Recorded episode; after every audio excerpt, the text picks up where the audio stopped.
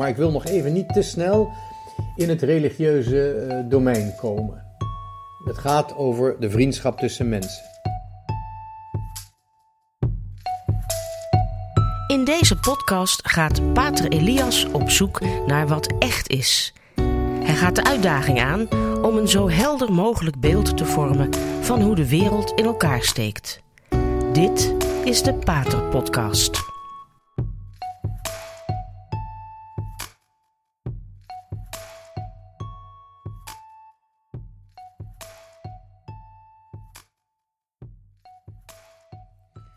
We gaan door met uh, te overwegen hoe je nou kunt voorkomen dat je ofwel verzuipt en jezelf vernietigt in extreme dwalingen wat betreft de liefde, of dat je verwatert en lauw wordt in een midden tussen de extreme, waarin helemaal geen liefde meer is, ook geen mislukte liefde. Hoe kun je nou voorkomen dat je jezelf vernietigt in extreme, of dat je jezelf al dood verklaart in de neutraliteit, in de matigheid, de tolerantie, het midden. Liefde is een beweging. Liefde maakt ons levend. Aristoteles zei dat zonder vrienden zou niemand kiezen om te leven. Maar we gaan altijd in de weg van de liefde, hebben we altijd een lange weg af te leggen. Liefde die niet vooruit gaat, liefde die geen beweging is, geeft een vals idee van zekerheid. Het is een vals geluk, het is ijdelheid. Ijdelheid, ijdelheid blijft stilstaan en kijkt alleen maar naar de uiterlijkheden, terwijl echte liefde groeit, zowel innerlijk als uitwendig.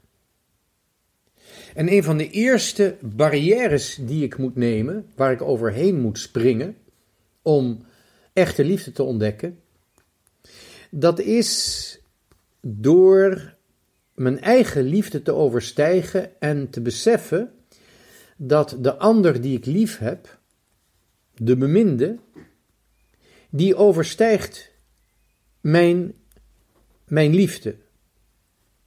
Hij is namelijk, of zij is, de bron van mijn liefde. Liefde is gericht op de ander, maar de ander is ook de oorzaak, het begin van de liefde.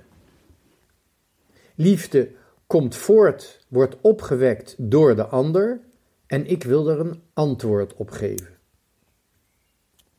Het kan nooit zo zijn dat mijn liefde belangrijker is dan de geliefde.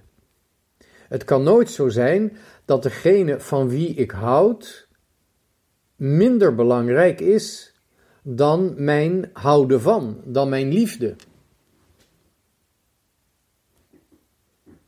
Zo gauw mijn liefde belangrijker wordt dan de geliefde, dan zie ik vroeg of laat die geliefde niet meer staan. En dan leef ik in het verleden. Dan leef ik in de herinnering van hoe mooi die liefde was. Terwijl liefde geen liefde is als het actueel is. Iedere keer weer zal ik moeten proberen om mijn liefde te overstijgen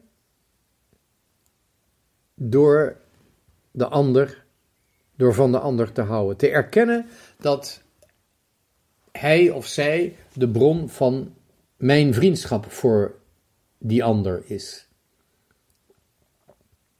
Die erkenning, die vinden we natuurlijk terug ook bij ons, onze band met God.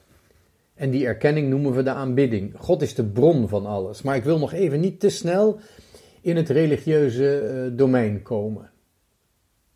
Het gaat over de vriendschap tussen mensen. In eigenlijk alle vriendschappen, in alle vormen van liefde, zie je dus dat de geliefde moet eer, moet, staat hoger dan de liefde zelf. Maar je ziet eigenlijk ook bij al die vriendschappen, zie je dat er ergens een hogere zaak is. Een zaak die de geliefde aan elkaar bindt. En dat kunnen een heleboel verschillende zaken zijn. Bijvoorbeeld samen een gezin stichten. Maar het kan ook zijn samen een doel hebben. Dat kan heel onschuldig zijn, sport. Het kan heel erg serieus zijn in tijden van oorlog. En het kan in tijden van vrede gaan om een bepaald werk wat we gezamenlijk of samen willen verrichten. En die vriendschappen die ontstaan in de sport,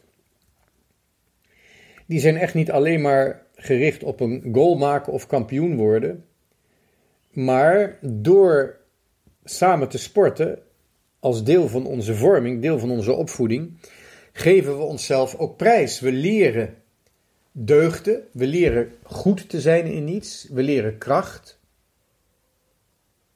Maar om dat te leren, moeten we ons ook kwetsbaar opstellen. En juist in die kwetsbaarheid die we ontdekken bij elkaar, en waar we elkaar moeten helpen om die kwetsbaarheid te overstijgen, daarin ontstaan vriendschappen. Je hebt een gezamenlijke ervaring. En voor sport is dat natuurlijk vooral wat betreft ehm, de opvoeding heel erg belangrijk. Maar het zijn wel serieuze vriendschappen die kunnen ontstaan bij een niet eens zo serieuze activiteit zoals sport. Ook sport wordt weer overstegen door iets anders. Dit is noodzakelijk in de opvoeding, het is een onderdeel van de opvoeding, maar het leidt ook weer naar iets anders. En natuurlijk in tijden van moeilijke omstandigheden, zoals oorlog, worden die vriendschappen veel dieper. Omdat het gaat in een, over een zaak van leven en dood. Dus het is niet zozeer een kwetsbaarheid die te maken heeft met jong zijn en onervaren zijn, maar het gaat hier om een kwetsbaarheid die heeft te maken met ons eigen mens zijn, ons existentiële aspect. Het is metafysisch en het is ook niet zo gek dat in tijden van oorlog onvervangbaar en ongeëvenaarde vriendschappen ontstaan, maar ook religie ontstaat. Nogmaals, ik wil God even op een afstand houden wanneer ik het over de menselijke liefde heb. Maar je kunt gerust zeggen dat uh, religie veroorzaakt geen oorlog, maar oorlog veroorzaakt wel religie. Omdat het de mens die er misschien nooit over heeft nagedacht, toch in contact brengt met gevaar en met de dood en met risico. Je ziet dus dat nadat we de liefde zijn overstegen, door naar de liefde te kijken, naar de geliefde te kijken, en de geliefde te erkennen en te respecteren als oorsprong van onze gerichtheid op de ander. Die geliefde en ook ikzelf die bemind wordt, die door anders, die de vriendschap van iemand anders mag ontvangen. Er is nog iets wat ons overstijgt, dat is die hogere zaak. Er is altijd, je zou kunnen zeggen, de intensiteit van een vriendschap, die wordt heel erg beïnvloed door een hogere zaak. Waar vrienden zich voor geven. Een hogere zaak waar vrienden in dienen. Dienstbaarheid verdiept vriendschap. En natuurlijk, wanneer je nog verder kijkt en, laat ik het zo zeggen, zo ver mogelijk probeert te kijken, dan ontdek je God de Almachtige. Dat is uiteindelijk waar we terechtkomen als degene die ons bindt. In leven en dood is God de Almachtige bron van ons bestaan. De onzichtbare almachtige God, die wij uit onszelf niet kunnen zien en daarom eigenlijk ook maar ja, vaag lief hebben, maar nooit echt volledig lief kunnen hebben, die onzichtbare, almachtige God overstijgt alle goede zaken die wij kunnen dienen. Die overstijgt alle vrienden die we kunnen hebben. En die overstijgt alle liefde die wij voor onze vrienden kunnen voelen. Je ziet dus dat de liefde altijd in beweging is, altijd overstijgt. Mijn geliefde overstijgt mijn liefde. De hogere zaak overstijgt mijn geliefde en al mijn vrienden.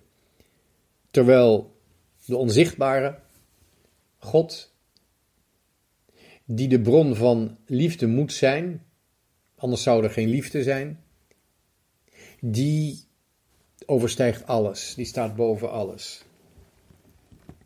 Maar die God zie ik niet. En je ziet dus dat de liefde in het leven niet ons doel kan zijn. We hebben altijd in ons leven een dubbel doel. Eigenlijk twee doelen die elkaar aanvullen. Net zoals man en vrouw elkaar aanvullen. Net zoals kind en ouders elkaar aanvullen. Zo zijn er twee kanten van ons uiteindelijke geluk. Wanneer we erover nadenken, kunnen we dat ontdekken. Twee uiteindelijke kanten van ons geluk.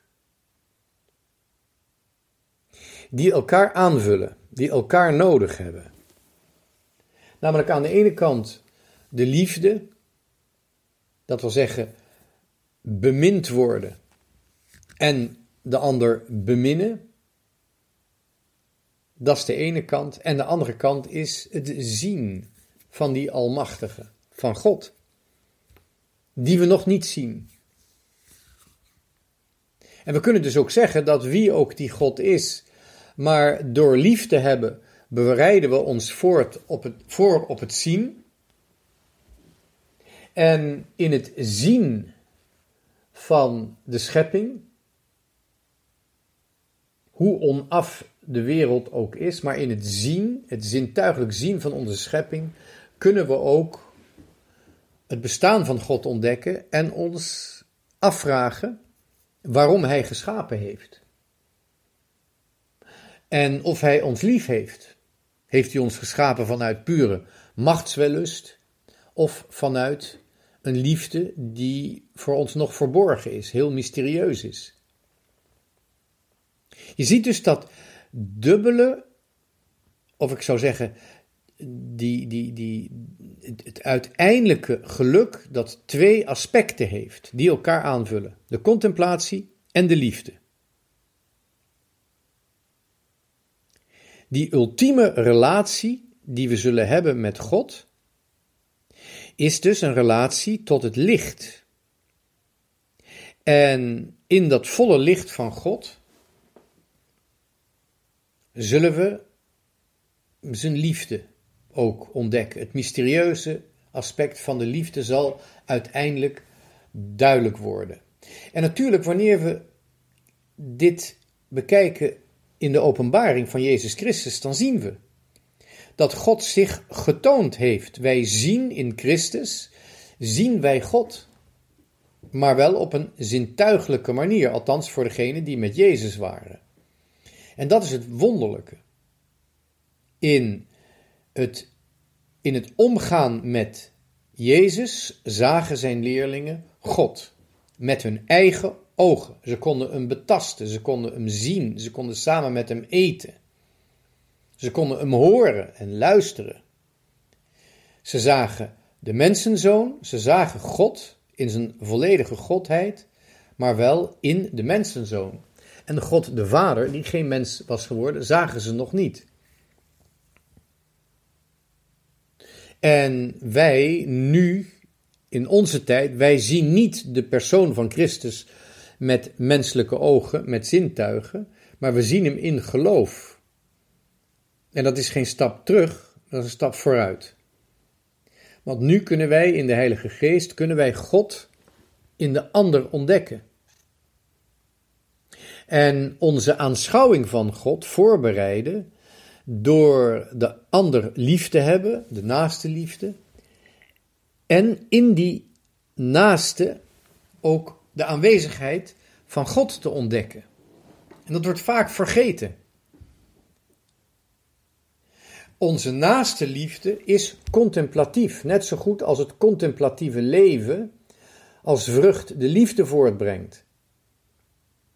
Ons geloofsleven is een contemplatieve weg. En onze naaste liefde moet ook een weg zijn. Ons contemplatief leven, ons geloofsleven bereidt ons voort voor op zowel het zien van God als het beantwoorden van Gods liefde. En wat wij nu al doen is geloven en in onze medemens proberen te ontdekken hoe God die ander ziet en hoe God in die ander werkt. Om God in de ander te zien.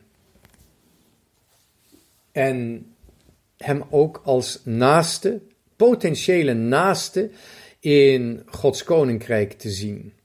En hem te helpen te groeien. Wanneer je nadenkt over de liefde en de contemplatie, dan zie je dat alleen contemplatie zichzelf rechtvaardigt. God aanschouwen omdat God aanschouwing is. Het licht van God is eeuwig, is absoluut. Daarin zie je God zeggen: Ik ben de zijnde, ik ben die is. En dus dat zoeken naar het zien van God is ook absoluut noodzakelijk. Dat is wat het Latijn noemt de goddelijke wetenschap, oftewel de scientia divina. En waarom zeg ik niet dat liefde zichzelf rechtvaardigt? Op zich niet, omdat liefde een keuze is. Je kiest om lief te hebben. Je wordt nooit gedwongen om lief te hebben. Maar in God is liefde eeuwig. En wij zullen God lief hebben en God danken voor zijn liefde voor ons. Maar het zal wel gebaseerd zijn op een keuze zonder dwang. Die eeuwige goddelijke, absoluut noodzakelijke wetenschap, die is de oorzaak van alle liefde en alle liefdes en alle vriendschappen die geordend zijn in Gods wijsheid.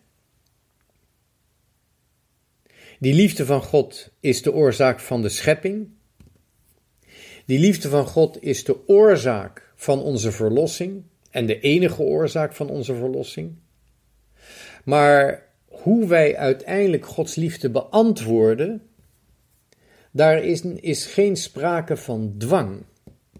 En dus ook geen sprake van noodzaak. De manier waarop wij met onze vrije keuzes Gods liefde beantwoorden, dat is een kosteloze, zelfgevende liefde. Liefde is noodzakelijk in het licht van God. Maar die noodzakelijkheid kunnen wij nog niet begrijpen. We moeten echt erbij stilstaan dat het aanschouwen van God is noodzakelijk om uiteindelijk onze bestemming te bereiken. Maar de liefde, en God is eeuwig liefde, God is liefde in eeuwigheid, die liefde op zich is niet een noodzaak die ons wordt opgedwongen. Het is een antwoord dat voortkomt uit onze vrijheid en ons besef dat God liefde is. En het is dus een hele andere soort noodzaak. Het is de noodzaak van het hart. Niet van het verstand, niet van de reden, maar van het hart. En pas als we langzamerhand die weg voor ons zien, die we gaan omdat we lief hebben en omdat we ook bemind willen worden, als we die weg zien van barrières die we moeten overspringen, van muren die we moeten doorbreken, dan komen we uit bij die aanschouwing van God, die zichzelf rechtvaardigt, Gods licht, dat ook de oorzaak is van alle antwoorden die wij op Gods liefde mogen geven. En dat brengt helderheid in al die verwarringen die er vandaag zijn. Al die verwarringen die vaak een satanisch karakter hebben, dat wil zeggen niet alleen tegen God, maar ook tegen de mens, tegen de menselijke natuur. Die enorme verwarring die zo is toegespitst op de vruchtbaarheid en op de liefde, omdat we al twintig eeuwen lang de openbaring van Jezus aan het werk zien in de schepping. En ook onvermijdelijk we kunnen waarnemen dat er imitaties, karikaturen van de liefde zijn, die niet van God afkomstig zijn. En die niet eens alleen door de mens worden veroorzaakt, maar die worden veroorzaakt door verleidingen en leugens en intimidaties die uit de duisternis afkomstig zijn. En vandaar dat we in het licht proberen te ontdekken wat nou precies echte liefde is. En die weg brengt ons terug bij God, bij God de Vader. Bedankt voor het luisteren. Tot de volgende keer.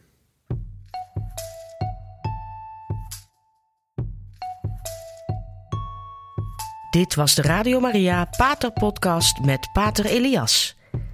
Deze podcast is online terug te luisteren via de website van Radio Maria en andere podcastplatforms.